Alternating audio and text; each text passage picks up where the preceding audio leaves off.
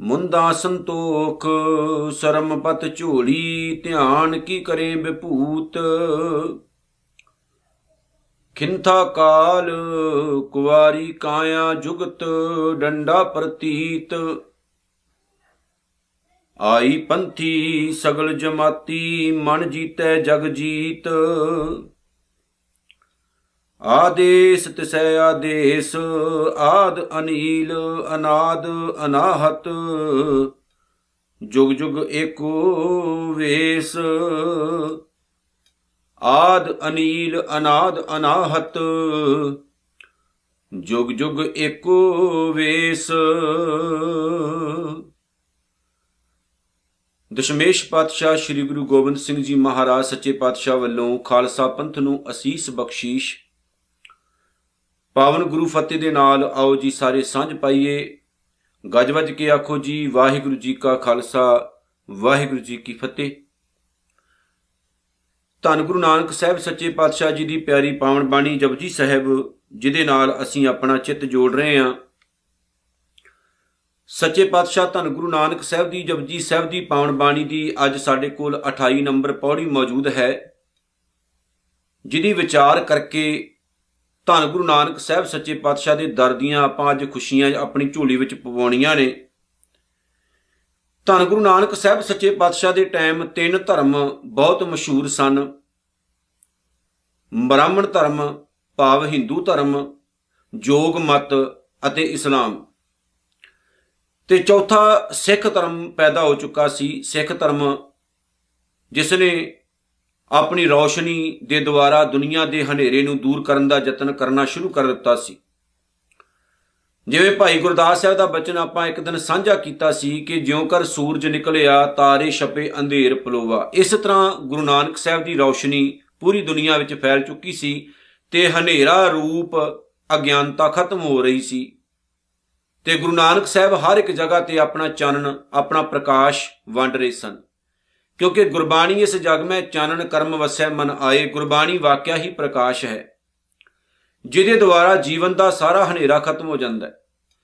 ਜਿਵੇਂ ਸਤਿਗੁਰੂ ਜੀ ਇੱਕ ਜਗ੍ਹਾ ਤੇ ਕਹਿੰਦੇ ਨੇ, ਜੇ ਸੋ ਚੰਦਾ ਉਗਵੇਂ ਸੂਰਜ ਚੜੇ ਹਜ਼ਾਰ ਇਤੇ ਚਾਨਣ ਹੁੰਦਿਆਂ ਗੁਰਬਨ ਘੋਰ ਅੰਧਾਰ। ਚੰਦਰਮਾ ਰਾਤ ਨੂੰ ਰੋਸ਼ਨੀ ਕਰਦਾ ਹੈ, ਦਿਨ ਨੂੰ ਸੂਰਜ ਰੋਸ਼ਨੀ ਕਰਦਾ ਹੈ।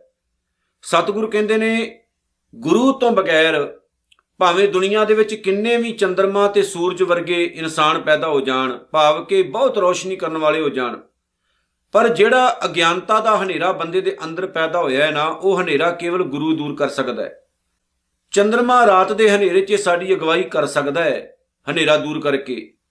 ਸਵੇਰੇ ਹਨੇਰਾ ਦੂਰ ਕਰਕੇ ਰੋਸ਼ਨੀ ਦੇਣ ਦੇ ਸਮਰੱਥ ਹੈ ਸੂਰਜ। ਪਰ ਜਿਹੜਾ ਸਾਡੇ ਅੰਦਰ ਅਗਿਆਨਤਾ ਦਾ ਹਨੇਰਾ ਹੈ, ਉਹ ਤਾਂ ਸਤਿਗੁਰੂ ਹੀ ਦੂਰ ਕਰ ਸਕਦਾ ਹੈ, ਦੂਸਰਾ, ਤੀਸਰਾ ਹੋਰ ਕੋਈ ਦੂਰ ਨਹੀਂ ਕਰ ਸਕਦਾ। ਸੋ ਅਸੀਂ ਆਪਣੇ ਗੁਰੂ ਦੇ ਪਾਵਨ ਚਰਨਾਂ ਵਿੱਚ ਅਰਦਾਸ ਕਰਨੀ ਹੈ ਕਿ ਸਤਿਗੁਰੂ ਕਿਰਪਾ ਕਰੀ ਸਾਡੇ ਜੀਵਨ ਦਾ ਹਨੇਰਾ, ਸਾਡੀ ਅਗਿਆਨਤਾ ਖਤਮ ਹੋ ਜਾਏ ਤੇ ਗਿਆਨ ਦੀ ਰੌਸ਼ਨੀ ਦੇ ਵਿੱਚ ਤੇਰੇ ਚਰਨਾਂ ਦੇ ਉੱਤੇ ਨਕਮਸਤਕ ਹੋ ਕੇ, ਤੇਰੇ ਚਰਨਾਂ ਤੋਂ ਅਗਵਾਈ ਲੈ ਕੇ ਅਸੀਂ ਆਪਣੇ ਇਹ ਜਿਹੜਾ ਸੰਸਾਰ ਹੈ, ਇਹਦੇ ਵਿੱਚ ਵਿਚਰਦੇ ਰਹੀਏ ਤੇ ਆਪਣੀ ਜਿਹੜੀ ਜ਼ਿੰਦਗੀ ਹੈ ਉਹਨੂੰ ਤੇਰੇ ਉਪਦੇਸ਼ਾਂ ਦੇ ਮੁਤਾਬਕ ਸੱਚਿਆ ਪਾਤਸ਼ਾਹ ਢਾਲਦੇ ਰਹੀਏ। ਬਸ ਇਹੀ ਅਰਦਾਸ ਅਸੀਂ ਆਪਣੇ ਗੁਰੂ ਦੇ ਅੱਗੇ ਰੋਜ਼ਾਨਾ ਕਰਨੀ। ਗੁਰੂ ਨਾਨਕ ਸਾਹਿਬ ਸੱਚੇ ਪਾਤਸ਼ਾਹ ਨੇ ਕਿਰਪਾ ਜਿਹੜੀ ਕੀਤੀ ਅੱਜ ਉਹ ਹੈ 28 ਨੰਬਰ ਪੌੜੀ ਜਪਜੀ ਸਾਹਿਬ ਦੀ, ਜਿਹਦੇ 'ਚ ਗੁਰੂ ਨਾਨਕ ਸਾਹਿਬ ਕਹਿੰਦੇ ਨੇ ਮੁੰਦਾ ਸੰਤੋਖ ਸਰਮਪਤ ਝੋਲੀ, ਧਿਆਨ ਕੀ ਕਰੇ ਬਪੂਤ ਹੁਣ ਜਿਵੇਂ ਮੈਂ ਸ਼ੁਰੂਆਤ ਵਿੱਚ ਕਿਹਾ ਵੀ ਕਾਦੀ ਕੂੜ ਬੋਲ ਮਲ ਖਾਏ, ਬ੍ਰਾਹਮਣ ਨਾਵੇ ਜੀਆਂ ਘਾਏ, ਜੋਗੀ ਜੁਗਤ ਨਾ ਜਾਣੇ, ਅੰਧ ਤੀਨੇ ਉਜਾੜੇ ਕਾ ਬੰਦ। ਇਹ ਤਿੰਨ ਧਰਮ ਬੜੇ ਮਸ਼ਹੂਰ ਸਨ, ਜਿਹਦੇ ਚੋਂ ਧੰਨ ਗੁਰੂ ਨਾਨਕ ਸਾਹਿਬ ਦੇ ਸਾਹਮਣੇ ਜੋਗ ਮਤ ਆਉਂਦਾ ਹੈ। ਔਰ ਇਹ ਵੀ ਯਾਦ ਰੱਖਿਓ ਕਿ ਜੋਗ ਮਤ ਦੇ ਨਾਲ ਗੁਰੂ ਨਾਨਕ ਸਾਹਿਬ ਦੀ ਬਹੁਤ ਵੱਡੀ ਗੋਸ਼ਟੀ ਉਹਨਾਂ ਦੇ ਜੀਵਨ ਕਾਲ ਵਿੱਚ ਹੋਈ ਹੈ, ਜਿਹਨੂੰ ਸਿੱਧ ਗੋਸ਼ਟ ਦਾ ਨਾਮ ਦਿੱਤਾ ਗਿਆ। ਉਸ ਪਾਵਨ ਬਾਣੀ ਨੂੰ ਹਰ ਇੱਕ ਸਿੱਖ ਨੇ ਪੜ੍ਹਨਾ ਹੈ। ਪੜਿਓ ਜਰੂਰ ਉਸ ਪਾਵਨ ਬਾਣੀ ਨੂੰ ਇੱਕ ਵਾਰੀ। ਜਦੋਂ ਪੜ੍ਹਦੇ ਹੋ, ਫੇਰ ਪਤਾ ਲੱਗਦਾ ਹੈ ਵੀ ਸਿੱਧ ਕਿਸ ਲੈਵਲ ਤੇ ਮੌਜੂਦ ਸਨ। ਸਿੱਧ ਕਿਸ ਲੈਵਲ ਤੇ ਰਹਿ ਕੇ ਗੱਲਾਂ ਕਰਦੇ ਸੀ ਤੇ ਧੰਨ ਗੁਰੂ ਨਾਨਕ ਸਾਹਿਬ ਸੱਚੇ ਪਾਤਸ਼ਾਹ ਕਿਸ ਲੈਵਲ ਤੇ ਉਹਨਾਂ ਨੂੰ ਸਮਝਾਉਂਦੇ ਸਨ। ਮੈਣ ਕੇ ਦੰਤ ਕਿਉਂ ਖਾਈਏ ਸਾਰ ਮੋਮ ਦੇ ਦੰਦਾਂ ਨਾਲ ਲੋਹਾ ਕਿਦਾਂ ਚਬਾਇਆ ਜਾ ਸਕਦਾ ਹੈ? ਇਦਾਂ ਦੇ ਸਵਾਲ, ਬੜੇ ਔਖੇ ਔਖੇ ਸਵਾਲ। ਤੇ ਗੁਰੂ ਨਾਨਕ ਸਾਹਿਬ ਨੇ ਉਹਨਾਂ ਨੂੰ ਸਹੀ ਸੇਧ ਦਿੱਤੀ। ਕਈ ਸਿੱਧ ਗੁਰੂ ਨਾਨਕ ਸਾਹਿਬ ਦੇ ਬਚਨਾਂ ਤੋਂ ਪ੍ਰਭਾਵਿਤ ਹੋਏ ਤੇ ਗੁਰੂ ਨਾਨਕ ਸਾਹਿਬ ਦੇ ਪਾਵਨ ਚਰਨ ਪਕੜ ਕੇ ਉਹਨਾਂ ਨੇ ਸਿੱਖੀ ਧਾਰਨ ਕਰ ਲਈ ਸੀ। ਹੈਰਾਨੀ ਇਹ ਹੈ ਅੱਜ ਕਿ ਆਪਾਂ ਸਿੱਖਾਂ ਦੇ ਘਰਾਂ ਦੇ ਵਿੱਚ ਪੈਦਾ ਹੋਣ ਵਾਲੇ ਹੀ ਸਿੱਖੀ ਤੋਂ ਦੂਰ ਤੁਰੇ ਜਾ ਰਹੇ ਹਾਂ। ਸਿੱਖਾਂ ਦੇ ਘਰਾਂ ਦੇ ਵਿੱਚ ਜੰਮਣ ਵਾਲੇ ਹੀ ਸਿੱਖੀ ਦਾ ਮਾਇਨਾ ਨਹੀਂ ਆਪਾਂ ਸਮਝ ਰਹੇ। ਤੇ ਧੰਨ ਨੇ ਉਹ ਜਿਨ੍ਹਾਂ ਨੇ ਗੁਰੂ ਨਾਨਕ ਸਾਹਿਬ ਦੇ ਇੱਕ ਬੋਲ ਉਤੇ ਇੱਕ ਬਚਨ ਦੇ ਉੱਤੇ ਆਪਣੀਆਂ ਪੂਰੀਆਂ ਜ਼ਿੰਦਗੀਆਂ ਲੇਖੇ ਲਾ ਦਿੱਤੀਆਂ। ਦੇਖੋ, ਜਦੋਂ ਕੋਈ ਗੈਰ ਧਰਮੀ ਸਾਡੇ ਧਰਮ ਦੀ ਕਿਸੇ ਫਿਲਾਸਫੀ ਨੂੰ ਫੋਲੋ ਕਰਦਾ ਹੈ, ਕਿ ਕੋਈ ਕਿਤਾਬ ਪੜ੍ਹਦਾ ਹੈ ਜਾਂ ਕਿਸੇ ਗੁਰੂ ਸਾਹਿਬਾਨਾਂ ਦਾ ਜੀਵਨ ਪੜ੍ਹਦਾ ਹੈ, ਤੇ ਉਹ ਕਹਿ ਦੇ ਵੀ ਮੈਂ ਅੱਜ ਤੋਂ ਬਾਅਦ ਸਿੱਖ ਬਣਨ ਨੂੰ ਤਿਆਰ ਹਾਂ, ਬੜੀ ਵਿਲੱਖਣ ਗੱਲ ਹੋ ਜਾਂਦੀ ਹੈ। ਪਰ ਜਿਨ, ਜਿਹੜੇ ਸਿੱਖਾਂ ਦੇ ਘਰ ਦੇ ਵਿੱਚ ਹੀ ਆਲਰੇਡੀ ਪੈਦਾ ਹੋਏ, ਆਪਣੇ ਕੰਨਾਂ 'ਚ ਨੱਤੀਆਂ ਪਵਾਈ ਫਿਰਦੇ ਬੋਦੇ ਜਿਹੜੇ ਆ, ਉਹ ਉਹਨਾਂ ਨੇ ਕਿੱਦਾਂ ਦੇ ਰੱਖੇ ਹੁੰਦੇ ਨੇ, ਵੇਖ ਲਓ ਤੁਸੀਂ, ਰੰਗ ਬਰੰਗੇ। ਸਿਗਰਟਾਂ ਮੂੰਹਾਂ ਦੇ ਵਿੱਚ ਪਾਈ ਫਿਰਦੇ ਐ, ਨਸ਼ਿਆਂ ਦੇ ਵਿੱਚ ਗਲਤਾਨ ਹੋਏ ਪਏ ਐ। ਨਾ ਗੁਰੂ ਗ੍ਰੰਥ ਸਾਹਿਬ ਨੂੰ ਸਹੀ ਮਾਇਨੇ 'ਚ ਸਮਝਿਆ ਤੇ ਨਾ ਉਹਨਾਂ ਨੇ ਕਈ ਸਮਝਣਾ ਦੇਹਧਾਰੀ ਬਾਬਿਆਂ ਦੇ ਪਿੱਛੇ ਧੱਕੇ ਖਾਂਦੇ ਫਿਰਦੇ ਐ, ਖਾਂਦੇ ਰਹਿਣਾ ਉਹਨਾਂ ਨੇ। ਕਿਉਂਕਿ ਜਿਹੜੀ ਮੱਤ ਸਤਿਗੁਰੂ ਨੇ ਉਹਨਾਂ ਨੂੰ ਦੇਣੀ ਚਾਹੀ ਸੀ, ਉਹ ਮੱਤ ਤੋਂ ਉਹ ਵਾਂਝੇ ਰਹਿ ਗਏ। ਅਸੀਂ ਸਾਰੇ ਵਾਂਝੇ ਰਹਿ ਗਏ ਕਿਉਂਕਿ ਅਸੀਂ ਮੱਤ ਗੁਰੂ ਦੀ ਲੈਨੇ ਕਿੱਥੇ ਆ ਗੁਰੂ ਨਾਨਕ ਸਾਹਿਬ ਸੱਚੇ ਪਾਤਸ਼ਾਹ ਦੀ ਸਿੱਧਾਂ ਦੇ ਨਾਲ ਵਿਚਾਰ ਚਰਚਾ ਹੁੰਦੀ ਹੈ, ਤਾਂ ਸਿੱਧ ਗੁਰੂ ਨਾਨਕ ਸਾਹਿਬ ਸੱਚੇ ਪਾਤਸ਼ਾਹ ਦੇ ਸਾਹਮਣੇ ਹੱਥ ਜੋੜ ਕੇ ਕਹਿੰਦੇ ਨੇ, ਧੰਨ ਨਾਨਕ, ਤੇਰੀ ਵੱਡੀ ਕਮਾਈ ਗੁਰੂ ਨਾਨਕ ਸਾਹਿਬ ਵਾਕੇ ਤੂੰ ਵੱਡਾ ਹੈ ਵੱਡਾ ਹੈ ਵੱਡਾ ਹੈ। ਅੱਜ ਦਾ ਸਿੱਖ ਜੇ ਗੁਰੂ ਗ੍ਰੰਥ ਸਾਹਿਬ ਨੂੰ ਛੱਡ ਕੇ ਹੋਰਨਾਂ ਦੇ ਸਾਹਮਣੇ ਜਾ ਕੇ ਮੱਥਾ ਟੇਕ ਕੇ ਕਵੇ ਵੀ ਤੂੰ ਹੀ ਮੇਰਾ ਪਾਰ ਉਤਾਰਾ ਕਰਨਾ, ਫਿਰ ਤਾਂ ਹੈਰਾਨੀ ਹੈ ਨਾ। ਫਿਰ ਤਾਂ ਹੈਰਾਨੀ ਹੈ। ਗੁਰੂ ਨਾਨਕ ਸਾਹਿਬ ਸੱਚੇ ਬਾਦਸ਼ਾਹ ਬੜੀ ਸੁਣੀ ਇੱਕ ਸੇਧ ਦਿੰਦੇ ਨੇ, ਇਸ ਪੌੜੀ 'ਚ ਕਹਿੰਦੇ ਨੇ, ਐ ਜੋਗੀ, ਜੇ ਤੂੰ ਜੋਗ ਨਾਲ ਜੁੜਨਾ ਜੁੜਿਆ ਭਾਵ ਕਿ ਜੇ ਤੇਰੇ ਅੰਦਰ ਰੱਬ ਨੂੰ ਮਿਲਦੀ ਤਾਂ ਹੈ ਜੋਗ ਦਾ ਮਤਲਬ ਹੁੰਦਾ ਹੈ ਮਿਲਾਪ। ਜੇ ਜੋਗੀ ਤੈਨੂੰ ਪ੍ਰਮਾਤਮਾ ਨਾਲ ਮਿਲਦੀ ਤਮੰਨਾ ਹੈ, ਤਾਂ ਹੈ ਤਾਂ ਜਿਹੜੀਆਂ ਕੰਨਾਂ ਦੇ ਵਿੱਚ ਮੁੰਦਰਾ ਪਾਈ ਫਿਰਦਾ ਨਾ, ਇਹਨਾਂ ਦੇ ਨਾਲ ਤੇਰੀ ਗੱਲ ਨਹੀਂ ਬੰਨੀ ਸਤਿਗੁਰ ਕਹਿੰਦੇ ਨੇ, ਮੁੰਦਾ ਸੰਤੋਖ, ਤੇਰੇ ਜੀਵਨ ਦੇ ਵਿੱਚ ਸੰਤੋਖ ਬਹੁਤ ਜ਼ਰੂਰੀ ਹੈ। ਸੰਤੋਖ ਇੱਕ ਐਸੀ ਬਿਰਤੀ ਦਾ ਨਾਮ ਹੈ, ਜਿਹੜੀ ਬਿਰਤੀ ਸਾਨੂੰ ਭੁੱਖੂ ਭੁੱਖੂ ਕਰਨਾ ਬੰਦ ਕਰਾ ਦਿੰਦੀ ਹੈ। ਇੱਕ ਐਸੀ ਬਿਰਤੀ ਦਾ ਨਾਮ ਹੈ, ਜਿਹੜੀ ਬਿਰਤੀ ਸਾਨੂੰ ਹਰ ਇੱਕ ਬੰਦੇ ਦੇ ਸਾਹਮਣੇ ਹੱਥ ਨਹੀਂ ਅਡਾਉਂਦੀ ਹੈ। ਇੱਕ ਐਸੀ ਬਿਰਤੀ ਜਿਹੜੀ ਸਾਨੂੰ ਇੱਕ ਜਗ੍ਹਾ ਤੇ ਟਿਕਾਉ ਦੇ ਦਿੰਦੀ ਹੈ, ਬੰਦਾ ਟਿਕ ਜਾਂਦਾ ਇੱਕ ਜਗ੍ਹਾ ਤੇ। ਸੰਤੋਖੀ ਹੋਣਾ ਬਹੁਤ ਜ਼ਰੂਰੀ ਹੈ। ਅੱਜ ਦੇ ਸਿੱਖ ਦੇ ਵਿੱਚ ਸੰਤੋਖ ਦੀ ਬਹੁਤ ਵੱਡੀ ਘਾਟ ਹੈ। ਅੱਜ ਦਾ ਸਿੱਖ ਸੰਤੋਖੀ ਨਹੀਂ ਰਿਹਾ, ਉਹਦੀ ਬਿਰਤੀ ਦੇ ਵਿੱਚ ਤ੍ਰਿਸ਼ਨਾ ਜ਼ਿਆਦਾ ਭਰ ਗਈ ਹੈ। ਉਹ ਗੁਰੂ ਗ੍ਰੰਥ ਸਾਹਿਬ ਦੇ ਸਾਹਮਣੇ ਆਉਂਦਾ ਜ਼ਰੂਰ ਹੈ, ਮੱਥਾ ਜ਼ਰੂਰ ਟੇਕਦਾ ਹੈ, ਗੁਲਕ 'ਚ ਪੈਸੇ ਜ਼ਰੂਰ ਪਾਉਂਦਾ ਹੈ, ਅਰਦਾਸਾਂ ਜ਼ਰੂਰ ਕਰਦਾ ਹੈ, ਪਰ ਅਸਲ ਦੇ ਵਿੱਚ ਉਹਦੇ ਮਨ ਦੇ ਵਿੱਚ ਕੁਝ ਹੋਰ ਚੱਲ ਰਿਹਾ ਹੁੰਦਾ ਹੈ। ਉਹ ਆਸੇ-ਪਾਸੇ ਵੀ ਜਾਂਦਾ ਹੈ, ਆਸੇ-ਪਾਸੇ ਵੀ ਦੌੜਿਆ ਫਿਰਦਾ ਹੈ। ਤੇ ਗੁਰੂ ਗ੍ਰੰਥ ਸਾਹਿਬ ਦੇ ਸਾਹਮਣੇ ਵੀ ਆਉਂਦਾ ਜ਼ਰੂਰ ਹੈ ਉਹ। ਉਹ ਟਿੱਕੇ ਵੀ ਲਵਾਈ ਫਿਰਦਾ ਹੈ, ਉਹ ਮੌਲੀਆਂ ਧਾਗੇ ਵੀ ਬੰਨੀ ਫਿਰਦਾ ਹੈ, ਉਹ ਬਾਬਿਆਂ ਦੇ ਸਾਹਮਣੇ ਵੀ ਸੀਸ ਝੁਕਾਉਂਦਾ ਹੈ, ਉਹ ਦਰਗਾਹਾਂ ਤੇ ਵੀ ਜਾਂਦਾ ਹੈ, ਉਹ ਭੂਤਾਂ ਵਾਲਿਆਂ ਬਾਬਿਆਂ ਦੇ ਕੋਲ ਵੀ ਜਾਂਦਾ ਹੈ ਤੇ ਗਲਾਂ ਦੇ ਵਿੱਚ ਉਹ ਤਵੀਤ ਵੀ ਪਾਈ ਫਿਰਦਾ ਹੈ। ਉਹਦੇ ਅੰਦਰ ਸੰਤੋਖ ਨਹੀਂ ਰਹਿ ਗਿਆ। ਪਰ ਜਿਹੜੇ ਸੱਚੇ ਸਿੱਖ ਨੇ, ਉਹਨਾਂ ਦੇ ਜੀਵਨ ਵਿੱਚ ਸੰਤੋਖ ਹੋਣਾ ਬਹੁਤ ਜ਼ਰੂਰੀ ਹੈ। ਇਹ ਮਤ ਸਮਝਿਓ, ਗੁਰੂ ਨਾਨਕ ਸਾਹਿਬ ਕਿਸੇ ਜੋਗੀ ਨੂੰ ਕਹਿ ਰਹੇ ਨੇ, ਸਤਿਗੁਰੂ ਕਹੇ ਕਹਿੰਦੇ ਨੇ, ਐ ਜੋਗੀ, ਤੇਰੇ ਕੰਨਾਂ ਦੀਆਂ ਮੁੰਦਰਾਂ ਨੇ ਤੇਰਾ ਕੁਝ ਨਹੀਂ ਸਵਾਰਨਾ। ਜਿੰਨਾ ਪਿਆਰ ਤੂੰ ਆਪਣੀਆਂ ਕੰਨਾਂ ਦੀਆਂ ਮੁੰਦਰਾਂ ਨਾਲ ਕਰਦਾ ਨਾ, ਕਿ ਉਹਨਾਂ ਮੁੰਦਰਾਂ ਨੂੰ ਆਪਣੇ ਨਾਲ ਹਰ ਵਕਤ ਰੱਖਦਾ ਸੌਂਦਾ, ਜਾਗਦਾ। ਸਤਿਗੁਰੂ ਕਹਿੰਦੇ, ਐ ਜੋਗੀ, ਆਪਣੇ ਅੰਦਰ ਸੰਤੋਖ ਪੈਦਾ ਕਰ, ਸਹੀ ਤਰ੍ਹਾਂ ਆਪਣੇ ਜੀਵਨ ਨੂੰ ਤ੍ਰਿਸ਼ਨਾ ਤੋਂ ਵੱਖ ਕਰ ਲੈ। ਘਰ ਘਰ ਦੇ ਵਿੱਚ ਜਾ ਕੇ ਮੰਗਦਾ ਤੈਨੂੰ ਸ਼ਰਮ ਨਹੀਂ ਹੁੰਦੀ ਜਿਨ੍ਹਾਂ ਗ੍ਰਸਤੀਆਂ ਨੂੰ ਭੰਡਦਾ ਉਹਨਾਂ ਦੇ ਸਾਹਮਣੇ ਹੀ ਜਾ ਕੇ ਮੰਗਦਾ ਤੈਨੂੰ ਚੰਗਾ ਲੱਗਦਾ ਗਰਮੀ, ਸਰਦੀ ਹੋਵੇ ਤੇ ਮੰਗਦਾ ਉਹਨਾਂ ਦੇ ਕੋਲੀਆਂ ਜਿਨ੍ਹਾਂ ਨੂੰ ਤੁਸੀਂ ਭੰਡਦੇ ਹੋ। ਤੇ ਕਿਉਂ ਨਾ ਆਪਣੇ ਜੀਵਨ ਦੇ ਵਿੱਚ ਸੰਤੋਖ ਲੈ ਕੇ ਆਓ, ਐਸੀ ਬਿਰਤੀ ਨੂੰ ਜਨਮ ਲੈ ਲਓ। ਇੱਕ ਐਸੀ ਬਿਰਤੀ ਆਪਣੇ ਅੰਦਰ ਪੈਦਾ ਕਰ ਲਓ, ਜਿਹੜੀ ਬਿਰਤੀ ਤੁਹਾਨੂੰ ਟਿਕਾਓ ਦੇ ਵਿੱਚ ਰੱਖੇ, ਤੁਹਾਡਾ ਜਿਹੜਾ ਜੀਵਨ ਹੈ, ਉਹ ਭਟਕੇ ਨਾ। ਤੇ ਜੇ ਅਸੀਂ ਆਸੇ-ਪਾਸੇ ਭਟਕ ਰਹੇ ਹਾਂ, ਆਸੇ-ਪਾਸੇ ਟੱਕਰਾਂ ਮਾਰ ਰਹੇ ਹਾਂ, ਤੇ ਗੁਰੂ ਨਾਨਕ ਸਾਹਿਬ ਕਹਿੰਦੇ ਆਪਾਂ ਸੱਚੇ ਜੋਗੀ ਨਹੀਂ। ਐ ਜੋਗੀ ਕੰਨਾਂ ਦੇ ਵਿੱਚ ਪਾਈਆਂ ਮੁੰਦਰਾਂ ਨੇ ਤੇਰਾ ਕੁਝ ਨਹੀਂ ਸਵਾਰਨਾ। ਐ ਜੋਗੀ ਆਪਣੇ ਜੀਵਨ ਦੇ ਵਿੱਚ ਸੰਤੋਖ ਪੈਦਾ ਕਰ ਤੇ ਇਹਨੂੰ ਆਪਣੀਆਂ ਕੰਨਾਂ 'ਚ ਪਈਆਂ ਮੁੰਦਰਾਂ ਸਮਝ। ਭਾਵ ਜੀਵਨ ਨੂੰ ਸੰਤੋਖੀ ਬਣਾ ਲੈ। ਤੇਰੀ ਬਿਰਤੀ ਦੇ ਵਿੱਚ ਟਿਕਾਓ ਆ ਜਾਏ। ਤੂੰ ਇੱਕ ਜਗ੍ਹਾ ਤੇ ਠਹਿਰਨਾ ਸਿੱਖ ਲਏ। ਤੇ ਜਿਵੇਂ ਮੈਂ ਸ਼ੁਰੂਆਤ ਵਿੱਚ ਕਿਹਾ ਨਾ ਵੀ ਅੱਜ ਦੇ ਸਿੱਖ ਦੇ ਵਿੱਚ ਟਿਕਾਓ ਨਹੀਂ ਹੈ, ਇਹ ਬਿਲਕੁਲ ਸੱਚ ਹੈ। ਇੱਕ ਮੈਨੂੰ ਸ਼ਬਦ ਯਾਦ ਆ ਗਿਆ ਬਾਬਾ ਫਰੀਦ ਸਾਹਿਬ ਦਾ। ਬਾਬਾ ਫਰੀਦ ਸਾਹਿਬ ਨੇ ਇੱਕ ਜਗ੍ਹਾ ਤੇ ਬੜੀ ਸੋਹਣੀ ਗੱਲ ਆਖੀ ਹੈ। ਉਹ ਕਹਿੰਦੇ ਨੇ ਟੁੰਡੇਂਦੀਏ ਸੁਹਾਗ ਕੂ, ਤਉ ਤਨ ਕਾਈ ਕੋਰ। ਟੁੰਡੇਂਦੀਏ ਸੁਹਾਗ ਕੂ, ਸੁਹਾਗ ਨੂੰ ਲੱਭਣ ਵਾਲੀਏ, ਜੀਵ ਇਸਤਰੀਏ। ਤਉ ਤਨ ਕਾਈ ਕੋਰ, ਤੇਰਾ ਸੁਹਾਗ ਕਿਤੇ ਦੂਰ ਨਹੀਂ ਗਿਆ ਹੋਇਆ, ਤੇਰੇ ਅੰਦਰ ਕੁਝ ਘਾਟਾਂ ਨੇ। ਤੇਰੇ ਅੰਦਰ ਕੁਝ ਕਮੀਆਂ ਨੇ। ਸੁਹਾਗਣ ਕਹਿੰਦੀ ਐ, ਕੀ ਕਮੀਆਂ? ਤੇ ਫਰੀਦ ਸਾਹਿਬ ਜੀ ਕਹਿੰਦੇ ਨੇ, ਜਿਨ੍ਹਾਂ ਨਾਉ ਸੁਹਾਗਣੀ, ਜਿਨ੍ਹਾਂ ਨਾ, ਜਿਨ੍ਹਾਂ ਨੂੰ ਸੁਹਾਗਣਾ ਆਖਿਆ ਜਾਂਦਾ ਹੈ ਤੇ ਫਰੀਦ ਸਾਹਿਬ ਜੀ ਨੇ ਬੜੀ ਸੋਹਣੀ ਇੱਕ ਗੱਲ ਕਹੀ, ਕਹਿੰਦੇ ਜਿਨ੍ਹਾਂ ਨਾਉ ਸੁਹਾਗਣੀ, ਜਿਹੜੀਆਂ ਸੁਹਾਗਣਾ ਹੁੰਦੀਆਂ ਨੇ ਤੇ ਨਾ ਝਾਕ ਨਾ ਹੋਰ, ਉਹਨਾਂ ਨੂੰ ਹੋਰ ਝਾਕ ਨਹੀਂ ਹੁੰਦੀ। ਜੇ ਸੱਚਾ ਸਿੱਖ ਹੈ ਤੇ ਤੇਰੀ ਝਾਕ ਖਤਮ ਹੋ ਜਾਣੀ ਚਾਹੀਦੀ ਹੈ ਤੇਰਾ ਸਬੰਧ ਇੱਕ ਖਸਮ ਨਾਲ ਹੋਣਾ ਚਾਹੀਦਾ ਹੈ, ਇੱਕ ਮਾਲਕ ਨਾਲ ਹੋਣਾ ਚਾਹੀਦਾ ਹੈ।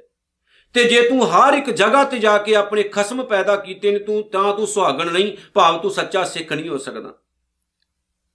ਯਾਦ ਰੱਖਿਓ, ਜਿਹੜੀ ਔਰਤ ਦੁਨਿਆਵੀ ਤੌਰ ਤੇ, ਜਿਹੜੀ ਔਰਤ ਸੁਹਾਗਣ ਖਵਾਉਂਦੀ ਹੈ ਤੇ ਦਰ-ਦਰ ਤੇ ਜਾ ਕੇ ਭਟਕੇ ਹੋ, ਹਰ ਇੱਕ ਵੱਲ ਆਪਣੀ ਨਿਗਾਹ ਰੱਖੇ ਹੋ, ਉਹਦੇ ਜੀਵਨ ਵਿੱਚ ਸੰਤੋਖ ਨਾ ਹੋਵੇ, ਉਹਦੀ ਬਿਰਤੀ ਦੇ ਵਿੱਚ ਤ੍ਰਿਸ਼ਨਾ ਹੋਵੇ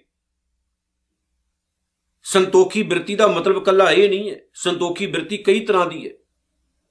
ਤੇ ਜੇ ਜੀਵਨ ਵਿੱਚ ਸੰਤੋਖ ਨਾ ਹੋਵੇ, ਹਰ ਇੱਕ ਰੂਪ ਵੇਖ ਕੇ ਉਹ ਭਟਕੇ ਤੇ ਸਮਾਜ ਉਹਨੂੰ ਦੁਰਕਾਰਦਾ ਹੈ, ਉਹਨੂੰ ਚੰਗਾ ਨਹੀਂ ਕਹਿੰਦਾ। ਫਰੀਦ ਸਾਹਿਬ ਜੀ ਕਹਿੰਦੇ ਨੇ, ਜੇ ਸੁਹਾਗਣ ਹੈ ਤੇ ਤੇਰੀ ਝਾਹ ਖਤਮ ਹੋ ਜਾਣੀ ਚਾਹੀਦੀ, ਤੈਨੂੰ ਪਤੀ ਮਿਲ ਗਿਆ ਤਾਂ। ਜੇ ਤੂੰ ਸੱਚਾ ਸਿੱਖ ਹੈ, ਤੇਰੀ ਝਾਹ ਖਤਮ ਹੋ ਜਾਣੀ ਚਾਹੀਦੀ, ਤੈਨੂੰ ਗੁਰੂ ਨਾਨਕ ਮਿਲ ਗਿਆ ਤੈਨੂੰ ਸੱਚਾ ਸਤਿਗੁਰੂ ਮਿਲ ਗਿਆ ਤੇ ਜੇ ਤੈਨੂੰ ਗੁਰੂ ਗ੍ਰੰਥ ਸਾਹਿਬ ਦੇ ਵਿੱਚੋਂ ਕੁਝ ਨਹੀਂ ਨਾ ਮਿਲਿਆ, ਇਹ ਪੱਕੇ ਤੌਰ ਤੇ ਮੇਰੇ ਕੋਲ ਲਿਖਾ ਲੈ, ਤੈਨੂੰ ਦੁਨੀਆ ਦੇ ਕਿਸੇ ਕੋਨੇ ਵਿੱਚੋਂ ਕੁਝ ਨਹੀਂ ਮਿਲਣਾ, ਜਿੱਥੇ ਮਰਜ਼ੀ ਭਟਕਦਾ ਰਹੀਂ। ਸਿੱਖਾ, ਤੇਰੇ ਅੰਦਰ ਸੰਤੋਖ ਦੀ ਘਾਟ ਹੈ, ਕਿਉਂਕਿ ਤੂੰ ਭਟਕਦਾ ਜ਼ਿਆਦਾ ਹੈ, ਤੇਰੇ ਅੰਦਰ ਟਿਕਾਓ ਨਹੀਂ ਹੈ। ਤੇਰੇ ਅੰਦਰ ਟਿਕਾਓ ਨਹੀਂ ਰਹਿ ਗਿਆ। ਤੂੰ ਹਰ ਇੱਕ ਜਗ੍ਹਾ ਤੇ ਜਾ ਕੇ ਟੱਕਰਾਂ ਮਾਰਦਾ ਵੀ ਕਿਤੋਂ ਨਾ ਕਿਤੋਂ ਮੈਨੂੰ ਮਿਲ ਜਾਏ, ਪਰ ਜਿੱਥੇ ਮੌਜੂਦ ਸੀ, ਉਹ ਘਰ ਤੂੰ ਛੱਡ ਦਿੱਤਾ। ਇੱਕ ਸੂਫੀ ਸੰਤ ਦੀ ਕਹਾਣੀ ਹੈ ਕਿ ਇੱਕ ਬਜ਼ੁਰਗ ਔਰਤ ਹੱਥ ਵਿੱਚ ਦੀਵਾ ਲੈ ਕੇ ਗਲੀ ਵਿੱਚ ਕੁਝ ਲੱਭ ਰਹੀ ਸੀ। ਉਹਦੇ ਲਾਗੋਂ ਦੀ ਇੱਕ ਨੌਜਵਾਨ ਲੰਘਿਆ, ਮਾਤਾ, ਕੁਝ ਲੱਭ ਰਹੀਆਂ, ਤੇਰੀ ਹੈਲਪ ਕਰਾਵਾਂ? ਉਹ ਕਹਿੰਦੀ, ਨਹੀਂ। ਨੌਜਵਾਨ ਫਿਰ ਵਾਪਸ ਆਇਆ, ਮਾਤਾ, ਉੱਥੇ ਮੌਜੂਦ ਸੀ। ਨੌਜਵਾਨ ਨੇ ਕਿਹਾ, ਮਾਤਾ ਗਵਾਚਾ ਕੀ? ਬੜੇ ਚਿਰ ਦਾ ਲੱਭ ਰਹੀਆਂ ਉਹ ਕਹਿੰਦੀ, ਸੂਈ ਗਵਾਚੀ ਹੈ ਉਹ ਕਹਿੰਦਾ, ਲੈ, ਲੱਭਦਾ ਮੈਂ, ਲੱਭੀ ਨਾ। ਉਹਨੇ ਕਿਹਾ, ਮਾਤਾ ਥੋੜਾ ਬਹੁਤਾ ਅੰਦਾਜ਼ਾ ਹੈ, ਡਿੱਗੀ ਕਿੱਥੇ ਹੈ? ਮਾਤਾ ਕਹਿੰਦੀ, ਅੰਦਰ ਡਿੱਗੀ ਸੀ। ਉਹ ਮੱਥੇ ਤੇ ਹੱਥ ਮਾਰਿਆ, ਗੁੱਸੇ ਵਿੱਚ ਆਇਆ, ਕਹਿੰਦਾ, ਮਾਤਾ, ਖੱਜਲ ਖੁਆਰੀ ਬਾਹਰ ਕਰ ਰਹੀ ਹੈ। ਉਹ ਕਹਿੰਦੀ, ਮੈਂ ਨਹੀਂ ਕਰ ਰਹੀ, ਪੂਰੀ ਦੁਨੀਆ ਕਰ ਰਹੀ ਹੈ। ਸੂਈਆਂ ਸਾਰਿਆਂ ਦੀਆਂ ਅੰਦਰ ਹੀ ਗਵਾਚੀਆਂ ਨੇ, ਲੱਭ ਲੋਕ ਬਾਹਰ ਰਹੇ। ਸਾਰਾ ਕੁਝ ਅੰਦਰ ਹੀ ਹੈ, ਲੱਭ ਬਾਹਰ ਰਹੇ ਆਪਾਂ। ਤਾਂ ਹੀ ਤਾਂ ਕਿਹਾ ਥਿਰ ਕਰ ਬੈਸੋ ਹਰ ਜਨ ਪਿਆਰੇ, ਸਤਗੁਰ ਤੁਮਰੇ ਕਾਜ ਸਵਾਰੇ। ਤਾਂ ਹੀ ਤਾਂ ਕਿਹਾ ਨਾ, ਮਨ ਰੇ ਥਿਰ ਰਹੋ, ਟਿਕਿਆ ਰਹੇ ਆਪਣੇ ਅੰਦਰ। ਮਤ ਕਤ ਜਾਹੀ ਜੀਓ, ਕਿਤੇ ਜਾਵੀ ਨਾ ਤੂੰ। ਗੁਰੂ ਤੋਂ ਦੂਰ ਨਾ ਜਾਵੀਂ। ਮਨ ਰੇ ਥਿਰ ਰਹੋ, ਮਤ ਕਤ ਜਾਹੀ ਜੀਓ, ਬਾਹਰ ਢੂੰਡਤ ਬਹੁਤ ਦੁੱਖ ਪਾਵੇਂ, ਘਰ ਅੰਮ੍ਰਿਤ ਘਟ ਮਾਹੀ ਜੀਓ, ਸਭ ਕੁਝ ਗੁਰੂ ਗ੍ਰੰਥ ਸਾਹਿਬ ਦੇ ਵਿੱਚ ਹੈ ਸਿੱਖਾ। ਗੁਰੂ ਗ੍ਰੰਥ ਸਾਹਿਬ ਨੂੰ ਜੇ ਛੱਡ ਕੇ ਤੂੰ ਆਸੇ-ਪਾਸੇ ਟੱਕਰਾਂ ਮਾਰਦਾ ਫਿਰਦਾ ਤੇ ਤਾਂ ਤਾਂ ਤੇਰਾ ਜਿਹੜਾ ਜੀਵਨ ਹੈ, ਉਹ ਵਿਅਰਥ ਹੈ। ਤੈਨੂੰ ਕੁਝ ਨਹੀਂ ਮਿਲਣਾ ਹੈ। ਸੋ ਜੋਗੀ ਨੂੰ ਇਹ ਸਤਿਗੁਰੂ ਨੇ ਜਿਹੜੀ ਗੱਲ ਸਮਝਾਈ, ਇਕੱਲੇ ਜੋਗੀ ਨੂੰ ਨਹੀਂ, ਸਿੱਖੋ, ਸਾਨੂੰ ਹੈ। ਕਿ ਸਿੱਖੋ ਆਪਣੇ ਜੀਵਨ ਦੇ ਵਿੱਚ ਸੰਤੋਖ ਪੈਦਾ ਕਰੋ। ਐ ਜੋਗੀ, ਆਪਣੀਆਂ ਮੁੰਦਰਾਂ ਸੰਤੋਖ ਦੀਆਂ ਪੈਦਾ ਕਰ। ਤੇਰੇ ਅੰਦਰ ਟਿਕਾਓ ਆ ਜਾਏ। ਟਿਕ ਜਾ ਹੁਣ ਇੱਕ ਜਗ੍ਹਾ ਤੇ। ਟਿਕਾਓ ਬਣਾ ਲੈ। ਭਟਕਣਾ ਛੱਡ ਦੇ। ਭਟਕਣਾ ਦੇ ਵਿੱਚੋਂ ਕਦੇ ਕਦੇ ਕੁਝ ਨਹੀਂ ਜੇ ਮਿਲਦਾ। ਭਟਕਣਾ ਖੁਵਾਰੀ ਹੀ ਪੈਦਾ ਕਰਦੀ ਹੈ। ਬੇਇੱਜ਼ਤ ਹੀ ਇਨਸਾਨ ਹੁੰਦਾ ਹੈ। ਟਿਕਣ ਵਾਲਾ ਬੰਦਾ ਬੇਇੱਜ਼ਤ ਨਹੀਂ ਹੁੰਦਾ। ਭਟਕਦਾ ਜਿਹੜਾ ਹੈ, ਇੱਜ਼ਤ ਉਹਦੀ ਕੱਖ ਨਹੀਂ ਰਹਿੰਦੀ। ਯਾਦ ਰੱਖਿਓ, ਭਟਕਣਾ ਛੱਡ ਦੋ, ਗੁਰੂ ਨਾਨਕ ਬਹੁਤ ਕਿਰਪਾ ਕਰਨਗੇ। ਅੱਗੇ ਸਤਿਗੁਰੂ ਕਹਿੰਦੇ ਨੇ ਮੁੰਦਾ ਸੰਤੋਖ, ਸ਼ਰਮ, ਪਤ, ਝੋਲੀ। ਹੁਣ ਗੁਰੂ ਨਾਨਕ ਸਾਹਿਬ ਨੇ ਜਿਹੜੀ ਕਮਾਲ ਦੀ ਗੱਲ ਆਖੀ। ਕਹਿੰਦੇ, ਜੋਗੀ, ਦਰ ਦਰ ਤੇ ਮੰਗਦਾ ਨਾ ਤੂੰ। ਮਿਹਨਤ ਕਰ, ਮਿਹਨਤ ਦੀ ਰੋਟੀ ਕਮਾ ਤੇ ਉਹ ਖਾ। ਸਤਿਗੁਰੂ ਨੇ ਕਿਹਾ, ਤੇਰੇ ਹੱਥ ਵਿੱਚ ਕੀ ਹੈ ਕਿ ਇੱਕ ਭਾਂਡਾ ਹੈ, ਪੱਤਰ। ਉਹ ਭਾਂਡਾ ਤੇਰੇ ਕੋਲ ਹੈ। ਉਸ ਭਾਂਡੇ ਨੂੰ ਮੂਹਰੇ ਰੱਖ ਕੇ ਤੂੰ ਹਰ ਦਰਵਾਜ਼ੇ ਮੂਹਰੇ ਜਾ ਕੇ ਕਹਿੰਦਾ, ਅਲੱਖ ਨਰੰਜਨ ਕਈ ਲੋਕ ਦਿੰਦੇ ਨੇ, ਕਈ ਲੋਕ ਗਾਲਾਂ ਕੱਢ ਕੇ ਭਜਾ ਦਿੰਦੇ ਨੇ। ਐਦਾਂ ਹੀ ਹੁੰਦਾ ਨਾ ਪਿੰਡਾਂ, ਸ਼ਹਿਰਾਂ ਦੇ ਵਿੱਚ। ਕਈ ਵਾਰ ਆਪਾਂ ਕਈ ਕਿੰਨੀਆਂ ਕਿੰਨੀਆਂ ਗਾਲਾਂ ਕੱਢਦੇ ਆ ਚੰਗਾ ਭਲਾ ਹੱਟਾ ਕੱਟਾ, ਜਾ ਕਮਾ ਤੇ ਖਾ। ਤੇ ਗੁਰੂ ਨਾਨਕ ਸਾਹਿਬ ਨੇ ਕੀ ਕਿਹਾ? ਸ਼ਰਮ, ਮਿਹਨਤ, ਪੱਤ, ਝੋਲੀ। ਉਹ ਭਾਂਡਾ, ਉਹ ਝੋਲੀ, ਭਾਵ ਜਿਹਦੇ ਵਿੱਚ ਤੂੰ ਲੋਕਾਂ ਦੇ ਦਿੱਤਾ ਹੋਇਆ ਜਿਹੜਾ ਦਾਨ ਦਕਸ਼ਨਾ ਹੈ, ਉਹ ਪਾਈ ਜਾਣਾ ਆਟਾ, ਦਾਲ, ਚੌਲ, ਜੋ ਵੀ ਹੈ। ਤੇ ਗੁਰੂ ਨਾਨਕ ਸਾਹਿਬ ਜੀ ਕਹਿੰਦੇ ਨੇ, ਮਿਹਨਤ ਰੂਪ ਭਾਂਡਾ ਪੈਦਾ ਕਰ, ਮਿਹਨਤ ਕਰਿਆ ਕਰ, ਮਿਹਨਤ ਦੀ ਖਾ। ਸਤਿਗੁਰੂ ਕੀ ਕਹਿੰਦੇ ਨੇ, ਹਰਾਮ ਦੀ ਨਹੀਂ, ਹਲਾਲ ਦੀ ਖਾਣੀ ਹੈ। ਲੋਕਾਂ ਨੂੰ ਠੱਗ ਠੱਗ ਕੇ ਜਾਂ ਲੁੱਟ ਕੇ ਜਾਂ ਲੋਕਾਂ ਦੇ ਘਰਾਂ ਚੋਂ ਮੰਗ ਮੰਗ ਕੇ ਨਹੀਂ ਖਾਣਾ, ਆਪਣੀ ਖਾਣੀ ਹੈ ਅਸੀਂ। ਮਿਹਨਤ ਵਾਲੇ ਹੋਵੋ, ਮਿਹਨਤ ਵੀ ਕਰੋ ਤੁਸੀਂ। ਤੇ ਜੇ ਤੁਸੀਂ ਮੰਗਤੇ ਹੋ ਗਏ ਹੋ, ਤੇ ਕੁਝ ਨਹੀਂ ਜੇ ਮਿਲਣਾ। ਹੁਣ ਹਾਲਾਤ ਕੀ ਹੈ? ਹੁਣ ਮੈਂ ਫਿਰ ਆਪਣੇ ਵਾਲੀ ਆ ਜਾਣਾ ਕੀ ਸਾਡੇ ਕੌਮ 'ਚ ਕੀ ਹਾਲਾਤ ਬਣੇ ਪਏ? ਵੱਡੇ ਵੱਡੇ ਬਾਬੇ ਮੰਗਤੇ ਨੇ। ਲੋਕਾਂ ਦੇ ਕੋਲੋਂ ਮੰਗ ਮੰਗ ਕੇ ਖਾਂਦੇ ਤੇ ਫਿਰ ਵੱਡੇ ਵੱਡੇ ਬਿਜ਼ਨਸ ਉਹਨਾਂ ਨੇ ਆਪੋ ਆਪਣੇ ਪੈਦਾ ਕੀਤੇ ਹੋਏ ਨੇ ਤੇ ਸਿੱਖ ਲਗਾਤਾਰ ਉਹਨਾਂ ਨੂੰ ਦੇਈ ਵੀ ਜਾਂਦੇ ਨੇ। ਕੋਈ ਪੇਟੀਐਮ ਦੇ ਰਾਹੀਂ 10-10 ਰੁਪਏ ਮੰਗ ਰਿਹਾ ਹੈ। ਤੇ ਕਰੋੜਾਂ ਰੁਪਈਆ ਉਹਨੇ ਆਪਣੇ ਡੇਰਿਆਂ ਤੇ ਲਗਾ ਦਿੱਤਾ ਹੈ। ਮਹਿੰਗੀਆਂ ਤੋਂ ਮਹਿੰਗੀ ਮਹਿੰਗੀਆਂ ਗੱਡੀਆਂ ਦੇ ਵਿੱਚ ਅਗਲੇ ਘੁੰਮਦੇ ਨੇ। ਵਧੀਆ ਤੋਂ ਵਧੀਆ ਉਹ ਕੱਪੜੇ ਪਾਉਂਦੇ ਨੇ। ਹੈ ਲੁਟੇਰੇ ਹੈ ਤੇ ਕਹਿੰਦੇ ਜੀ ਆਪਾਂ ਜ਼ਮੀਨ ਗੁਰੂ ਗ੍ਰੰਥ ਸਾਹਿਬ ਦੇ ਨਾਮ ਤੇ ਲਗਾਈ ਹੈ ਜੀ। ਪੂਰੀ ਜਾਇਦਾਦ ਗੁਰੂ ਗ੍ਰੰਥ ਸਾਹਿਬ ਦੇ ਨਾਮ ਤੇ ਲਗਾਈ ਹੈ। ਤੇ ਗੁਰੂ ਗ੍ਰੰਥ ਸਾਹਿਬ ਮਹਾਰਾਜ ਦੇ ਨਾਮ ਤੇ ਲਗਾ ਕੇ ਤੇ ਨਜ਼ਾਰੇ ਤੇ ਆਪ ਹੀ ਲੈ ਰਹੇ ਹੋ। ਕੋਈ ਦੂਜਰਾ ਤਾਂ ਨਹੀਂ ਲੈ ਰਿਹਾ। ਬੜਾ ਬਸ ਇਹ ਬਹਾਨਾ ਹੈ, ਹੋਰ ਗੱਲ ਕੋਈ ਨਹੀਂ ਹੈ। ਗੁਰੂ ਗ੍ਰੰਥ ਸਾਹਿਬ ਇਹਨਾਂ ਲਈ ਜਰੀਆ ਹੈ, ਵਸੀਲਾ ਹੈ। ਬਾਕੀ ਖੱਟਣਾ ਆਪਣਾ ਹੀ ਇਹਨਾਂ ਨੇ। ਤੇ ਆ ਤਾਂ ਹਾਲਾਤ ਹੋ ਗਏ ਨੇ, ਜਿੰਨੇ ਵਿਹਲੜ ਨੇ, ਉਹ ਸਾਰੇ ਐਸ਼ਾਂ ਕਰਦੇ ਫਿਰਦੇ ਨੇ। ਅੱਜ ਦੇ ਹਾਲਾਤ ਕੀ ਹੈ? ਜਿਹੜਾ ਬੰਦਾ ਹੱਕ ਹਲਾਲ ਦੀ ਕਮਾਈ ਕਰਨ ਵਾਲਾ ਹੈ, ਉਸ ਬੰਦੇ ਦੇ ਪੱਲੇ ਪੈਂਦਾ ਹੀ ਕੱਖ ਨਹੀਂ ਹੈ। ਜਿਨੇ ਵੀ ਹਰਾਮ ਦੀ ਕਮਾਈਆਂ ਕਰਨ ਵਾਲੇ ਨੇ, ਸਾਰੇ ਐਸ਼ਾਂ ਕਰ ਰਹੇ ਨੇ। ਹੱਕ ਹਲਾਲ ਦੀ ਕਮਾਈਆਂ ਕਰਨ ਵਾਲਿਆਂ ਦਾ ਕੀ ਹਾਲਾਤ ਹੈ? ਵੇਖ ਲਓ ਤੁਸੀਂ। ਬਹੁਤ ਬੁਰਾ ਹਾਲ ਹੈ। ਪਰ ਗੁਰੂ ਨਾਨਕ ਸਾਹਿਬ ਨੇ ਗੱਲ ਕਹੀ ਕਿ ਐ ਜੋਗੀ ਮੰਗ ਮੰਗ ਕੇ ਨਾ ਖਾਈ। ਮਿਹਨਤ ਕਰੀ, ਮਿਹਨਤ ਕਰਕੇ ਖਾਈ, ਮੰਗ ਕੇ ਨਾ ਖਾਈ। ਤੇ ਜਿਹੜੇ ਮੰਗਤੇ ਹੋ ਜਾਂਦੇ ਨੇ ਨਾ, ਉਹਨਾਂ ਨੂੰ ਵਾਹਿਗੁਰੂ ਪ੍ਰਵਾਨ ਨਹੀਂ ਜੇ ਕਰਦਾ। ਹਾਂ, ਸਾਨੂੰ ਕਿਤੇ ਜ਼ਰੂਰਤ ਹੈ, ਅਸੀਂ ਆਪਣੀ ਜ਼ਰੂਰਤ ਪੂਰੀ ਕਰਵਾ ਸਕਦੇ ਹਾਂ, ਪਰ ਜਦੋਂ ਸਾਡੇ ਕੋਲ ਸਾਰਾ ਕੁਝ ਹੀ ਮੌਜੂਦ ਹੈ, ਫਿਰ ਵੀ ਅਸੀਂ ਲੋਕਾਂ ਦੇ ਘਰਾਂ ਤੋਂ ਜਾ ਜਾ ਕੇ ਮੰਗੀ ਫਿਰ ਮਾੜੀ ਗੱਲ ਹੈ ਨਾ। ਹੁਣ ਸਤਿਗੁਰੂ ਨੇ ਜਿਹੜੀ, ਜਿਹੜਾ ਇਸ਼ਾਰਾ ਕੀਤਾ, ਇਹ ਵੀ ਸਮਝਿਓ ਕਿ ਆਪਾਂ ਧਿਰ ਧਿਰ ਦੇ ਮੰਗਤੇ ਨਹੀਂ ਬੰਨਾ ਅਸੀਂ ਮਿਹਨਤ ਕਸ ਲੋਕਾਂ ਮਿਹਨਤ ਕਰਾਂਗੇ, ਮਿਹਨਤ ਕਰਕੇ ਖਾਵਾਂਗੇ। 1947 ਦੇ ਵਕਤ ਜਦੋਂ ਪੰਜਾਬ ਨੂੰ ਉਜਾੜ ਦਿੱਤਾ ਗਿਆ ਫਿਰ ਪੰਜਾਬ ਤੋਂ ਹੌਲੀ ਹੌਲੀ ਜਿਹੜਾ ਇੱਕ ਦੇਸ਼ ਸੀ ਪੰਜਾਬ, ਫਿਰ ਉਹਦਾ ਕੀ ਹਾਲਾਤ ਉਹਦੇ ਬਣੇ, ਸਾਨੂੰ ਪਤਾ ਹੈ। ਇਥੋਂ ਆਏ ਜਿਹੜੇ ਲੋਕ ਸਨ, ਉਹਨਾਂ ਦੇ ਜੋ ਹਾਲਾਤ ਸੀ ਸਾਨੂੰ ਪਤਾ ਹੈ, ਪਰ ਉਹਨਾਂ ਨੇ ਮਿਹਨਤਾਂ ਕੀਤੀਆਂ ਮਿਹਨਤਾਂ ਕੀਤੀਆਂ ਤੇ ਦੁਬਾਰਾ ਫਿਰ ਉਹ ਖੜੇ ਹੋ ਗਏ। ਗੁਰੂ ਨਾਨਕ ਸਾਹਿਬ ਕਹਿੰਦੇ ਨੇ, ਜੋਗੀ ਮੰਗ ਮੰਗ ਕੇ ਨਾ ਖਾਇਆ ਕਰ ਜਿਹੜਾ ਤੂੰ ਭਾਂਡਾ ਲਈ ਫਿਰਦਾ ਹੈ, ਅਸਲ ਦੇ ਵਿੱਚ ਮਿਹਨਤ ਰੂਪ ਭਾਂਡਾ ਪੈਦਾ ਕਰ, ਉਹ ਕਦੇ ਵੀ ਖਾਲੀ ਨਹੀਂ ਰਹਿਣਾ ਤੇ ਤੈਨੂੰ ਧਿਰ ਧਿਰ ਦੀ ਮੁਤਾਜੀ ਲੈਣ ਦੀ ਲੋੜ ਨਹੀਂ ਪੈਣੀ, ਦਰ ਦਰ ਤੇ ਮੰਗਤਾ ਬਣਨ ਦੀ ਲੋੜ ਨਹੀਂ ਪੈਣੀ ਹੈ। ਮੁੰਦਾ ਸੰਤੋਖ, ਸ਼ਰਮਪਤ, ਝੋਲੀ, ਧਿਆਨ ਕੀ ਕਰੇ ਬਭੂਤ ਹੁਣ ਸਤਿਗੁਰੂ ਕਹਿੰਦੇ ਨੇ, ਜਿਹੜੀ ਤੂੰ ਆ ਗੋਇਆਂ ਦੀ ਸੁਆਹ ਆਪਣੇ ਸਰੀਰ ਤੇ ਮਲਦਾ ਇਹਦਾ ਕੀ ਤੈਨੂੰ ਲਾਭ ਹੈ, ਕੀ ਫਾਇਦਾ ਲੋਕਾਂ ਨੂੰ ਭਰਮਾ ਰਹੇ ਤੂੰ, ਲੋਕਾਂ ਨੂੰ ਮੂਰਖ ਬਣਾ ਰਹੇ ਹੈ ਸੁਆਹ ਮਲ ਦੇ ਨਾਲ ਰੱਬ ਨਹੀਂ ਮਿਲਣ ਲੱਗਾ। ਸੁਆਹ ਮਲ ਕੇ ਆਪਣੇ ਸਰੀਰ ਨੂੰ ਗੰਦਾ ਕਲਦ ਕਰਦਾ ਹੈ ਸੁਆਹਾਂ ਮਲ ਦੇ ਨਾਲ ਪ੍ਰਮਾਤਮਾ ਨਹੀਂ ਮਿਲਦਾ। ਸੋਹਣੇ ਸੁਨੱਖੇ ਬਣੋ, ਇੰਨੀ ਵਧੀਆ ਰੱਬ ਨੇ ਬੋਡੀ ਦਿੱਤੀ। ਨਹਾਇਆ, ਧੋਇਆ ਕਰੋ, ਵਧੀਆ ਕੱਪੜੇ ਪਾਇਆ ਕਰੋ, ਵਧੀਆ ਆਪਣੀ ਮਿਹਨਤ ਕਰੋ, ਆਪਣੇ ਪਰਿਵਾਰ 'ਚ ਰਹੋ। ਤੇ ਸਤਿਗੁਰ ਨੇ ਕਿਹਾ, ਜੇ ਸਵਾਹ ਲਾਉਣੀ, ਪਤਾ ਕਿਹੜੀ ਲਾ? ਧਿਆਨ ਕੀ? ਭਾਵ ਰੱਬ ਦੇ ਚਰਨਾਂ 'ਚ ਸੁਰਤ ਜੋੜ ਕੇ ਰੱਖ। ਇਹੀ ਅਸਲ ਸਵਾਹ ਹੈ। ਜਿਹੜੀ ਸਵਾਹ ਤੂੰ ਲਾਈ ਫਿਰਦਾ ਇਹ ਸਹੀ ਨਹੀਂ ਹੈ।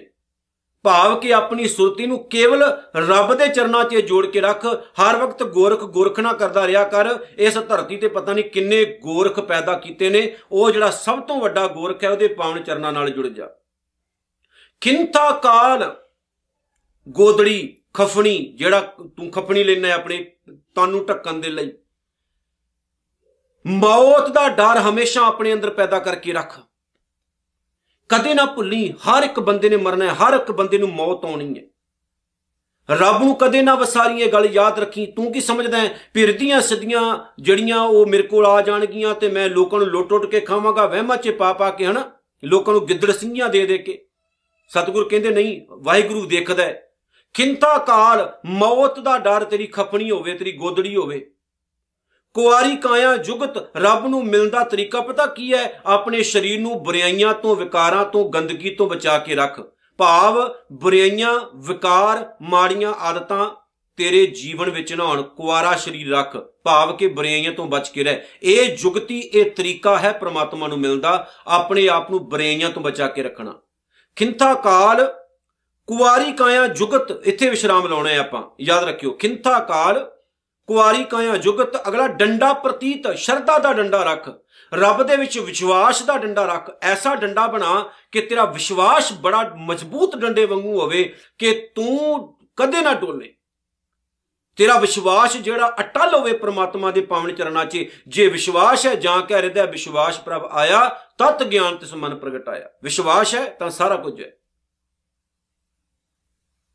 ਅੱਗੇ ਸਤਿਗੁਰੂ ਜੀ ਕੀ ਕਹਿੰਦੇ ਨੇ ਜੀ? ਖਿੰਤਾ ਕਾਲ ਕੁਆਰੀ ਕਾਇਆ ਜੁਗਤ ਡੰਡਾ ਪ੍ਰਤੀਤ ਆਈ ਪੰਥੀ। ਸਗਲ ਜਮਾਤੀ ਸਤਿਗੁਰੂ ਜਿਨ੍ਹਾਂ ਨਾਲ ਵਿਚਾਰ ਕਰਦੇ ਨੇ, ਜੋਗੀਆਂ ਦੇ 12 ਮਤ ਹੈ, ਸਭ ਤੋਂ ਵੱਡਾ ਆਈ ਪੰਥੀ ਹੈ। ਜਿੰਨਾ ਜੋਗੀਆਂ ਨਾਲ ਗੁਰੂ ਨਾਨਕ ਸਾਹਿਬ ਦੀ ਵਿਚਾਰ ਹੋ ਰਹੀ ਹੈ, ਉਹ ਆਈ ਪੰਥੀ ਹੈ। ਤੇ ਸਤਿਗੁਰੂ ਕਹਿੰਦੇ, ਤੁਸੀਂ ਆਈ ਪੰਥੀ ਅਖਮੋਨੇ ਜ਼ਰੂਰ ਹੋ, ਪਰ ਆਈ ਪੰਥੀਆਂ ਵਰਗੀਆਂ ਕਰਤੂਤਾਂ ਨਹੀਂ ਤੁਹਾਡੀਆਂ। ਸਤਿਗੁਰ ਕਹਿੰਦੇ, ਆਈ ਪੰਥੀ ਸਗਲ ਜਮਾਤੀ, ਆਈ ਪੰਥ ਵਾਲੇ ਅਸਲ ਉਹ ਮਨੁੱਖ ਨੇ ਜਿਹੜੇ ਪੂਰੇ ਸੰਸਾਰ ਨੂੰ ਆਪਣੇ ਜਮਾਤੀ ਸਮਝਣ, ਆਪਣੇ ਸਾਥੀ ਸਮਝਣ, ਆਪਣੇ ਪਿਆਰੇ ਸਮਝਣ, ਸਾਰਿਆਂ ਨੂੰ ਬਰਾਬਰ ਦਾ ਹੱਕ ਦੇਣ ਤੁਹਾਡੇ ਵਾਂਗੂ ਨਹੀਂ। ਕਹਿੰਦੇ ਜਿਹੜੇ ਜਿਹੜੇ ਵਿਆਹ ਕਰਾਉਂਦੇ ਨੇ ਗ੍ਰਸਤੀ ਨੇ, ਉਹ ਨਰਕੀ ਨੇ ਤੇ ਅਸੀਂ ਸਵਰਗਾਂ 'ਚ ਰਹਿੰਦੇ ਆ ਸਤਿਗੁਰ ਕਹਿੰਦੇ, ਪਹਿਲਾਂ ਸੋਚ ਚੇਂਜ ਕਰੋ, ਫਿਰ ਜੋਗੀ ਬਣੋਗੇ। ਆਈ ਪੰਥੀ ਸਗਲ ਜਮਾਤੀ ਮਨ ਜੀਤਾ ਜਗ ਜੀਤ, ਜੇ ਮਨ ਤੇ ਕੰਟਰੋਲ ਹੈ ਤੇ ਦੁਨੀਆ ਨੂੰ ਜਿੱਤਣਾ ਔਖਾ ਨਹੀਂ ਹੈ। ਸਭ ਤੋਂ ਪਹਿਲਾਂ ਮਨ ਤੇ ਕੰਟਰੋਲ ਕਰੋ, ਮਨ ਨੂੰ ਜਿੱਤੋ, ਫਿਰ ਦੁਨੀਆ ਵੱਲ ਵਧਿਓ। ਤੁਸੀਂ ਤਾਂ ਪਹਿਲਾਂ ਦੁਨੀਆ ਨੂੰ ਜਿੱਤ ਰਹੇ ਹੋ, ਮਨ ਤੁਹਾਡਾ ਤੁਹਾਡੇ ਵੱਸ ਦੇ ਵਿੱਚ ਨਹੀਂ ਹੈਗਾ। ਤੇ ਜੇ ਪ੍ਰਮਾਤਮਾ ਨੂੰ ਮਿਲਣਾ ਤੇ ਆਓ ਸਤਿਗੁਰੂ ਕਹਿੰਦੇ, ਮੇਰੇ ਨਾਲ ਇੱਕ ਗੱਲ ਕਹੋ, ਆਦੇਸ਼ ਤਿਸੈ ਆਦੇਸ਼। ਨਮਸਕਾਰ ਕਰੋ, ਕੇਵਲ ਇੱਕ ਪ੍ਰਮਾਤਮਾ ਨੂੰ। ਆਦੇਸ਼ ਦਾ ਮਤਲਬ ਨਮਸਕਾਰ। ਨਮਸਕਾਰ, ਉਹਨੂੰ ਨਮਸਕਾਰ ਕਿਨੂੰ ਆਦ, ਜਿਹੜਾ ਸਭ ਦਾ ਮੁੱਢ ਹੈ, ਅਨੀਲ, ਜਿਹੜਾ ਕਿਸੇ ਵੀ ਆਦ, ਜਿਹੜਾ ਸਭ ਦਾ ਮੁੱਢ ਹੈ, ਅਨੀਲ, ਜਿਹਦੇ ਉੱਤੇ ਕੋਈ ਦੂਸ਼ਣ ਨਹੀਂ, ਜਿਹਦੇ ਉੱਤੇ ਕੋਈ ਕਲੰਕ ਨਹੀਂ, ਬੰਦਾ ਕਲੰਕੀ ਹੋ ਸਕਦਾ, ਰੱਬ ਨਹੀਂ। ਅਨੀਲ, ਕਲੰਕ ਰਹਿਤ ਪ੍ਰਮਾਤਮਾ। ਅਨਾਦ, ਉਹ ਪ੍ਰਮਾਤਮਾ ਜਿਹਦਾ ਕੋਈ ਆਦ ਨਹੀਂ, ਭਾਵ ਜਿਹਦਾ ਕੋਈ ਮੁੱਢ ਨਹੀਂ ਅਸੀਂ ਉਹਨੂੰ ਪੈਦਾ ਨਹੀਂ ਕੀਤਾ, ਉਹਨੇ ਸਾਨੂੰ ਬਣਾਇਆ। ਜਿਹੜਾ ਅਨਾਹਤ ਹੈ, ਅਨਾਹਤ ਅਨਾਹਤ ਭਾਵ ਜਿਹਨੂੰ ਨਾਸ਼ ਨਹੀਂ ਕੀਤਾ ਜਾ ਸਕਦਾ। ਜੁਗ ਜੁਗ ਇੱਕੋ ਵੇਸ ਜਿਹੜਾ ਹਮੇਸ਼ਾ ਇਸ ਕਾਇਨਾਤ ਵਿੱਚ ਰਹਿੰਦਾ ਤੇ ਇੱਕ ਸਰੂਪ ਵਿੱਚ ਰਹਿੰਦਾ ਸਤਿਗੁਰੂ ਜੀ ਕਹਿੰਦੇ ਨੇ, ਐਸੇ ਪ੍ਰਮਾਤਮਾ ਨੂੰ ਭਾਈ ਨਮਸਕਾਰਾਂ ਕਰੋ, ਝੁਕੋ ਉਹਦੇ ਪਾਵਨ ਚਰਨਾਂ 'ਚ ਤਾਂ ਕਿ ਸਾਡਾ ਜੀਵਨ ਉਹ ਸੋਹਣਾ ਬਣਾ ਦੇ, ਸੁਚੱਜਾ ਬਣਾ ਦੇ। ਸੋ ਇਤਨੀਆਂ ਬੇਨਤੀਆਂ ਸਵੀਕਾਰ ਕਰਿਓ ਜੀ। ਭੁੱਲ ਚੁੱਕ ਦੀ ਖਿਮਾ, ਗੁਰੂ ਨਾਨਕ ਸਾਹਿਬ ਦਾ ਧੰਨਵਾਦ ਕਰੋ, ਜਿਨ੍ਹਾਂ ਨੇ ਸਾਨੂੰ ਜਪਜੀ ਸਾਹਿਬ ਦੀ ਮਿੱਠੀ ਪਾਉਣ ਬਾਣੀ ਦਿੱਤੀ ਤੇ ਸਾਡਾ ਜੀਵਨ ਜਿਹੜਾ ਹੈ, ਉਹ ਪਾਕ ਪਵਿੱਤਰ ਹੋ ਰਿਹਾ ਹੈ, ਉਸ ਪਾਉਣ ਬਾਣੀ ਨੂੰ ਪੜ੍ਹ ਕੇ। ਇਤਨੀਆਂ ਬੇਨਤੀਆਂ ਸਵੀਕਾਰ ਕਰਨੀਆਂ, ਭੁੱਲ ਚੁੱਕ ਦੀ ਖਿਮਾ, ਨਾਨਕ ਨਾਮ ਚੜ੍ਹਦੀ ਕਲਾ ਤੇਰੇ ਭਾਣੇ, ਸਰਬੱਤ ਦਾ ਭਲਾ, ਵਾਹਿਗੁਰੂ ਜੀ ਕਾ ਖਾਲਸਾ, ਵਾਹਿਗੁਰੂ ਜੀ ਕੀ ਫਤਿਹ।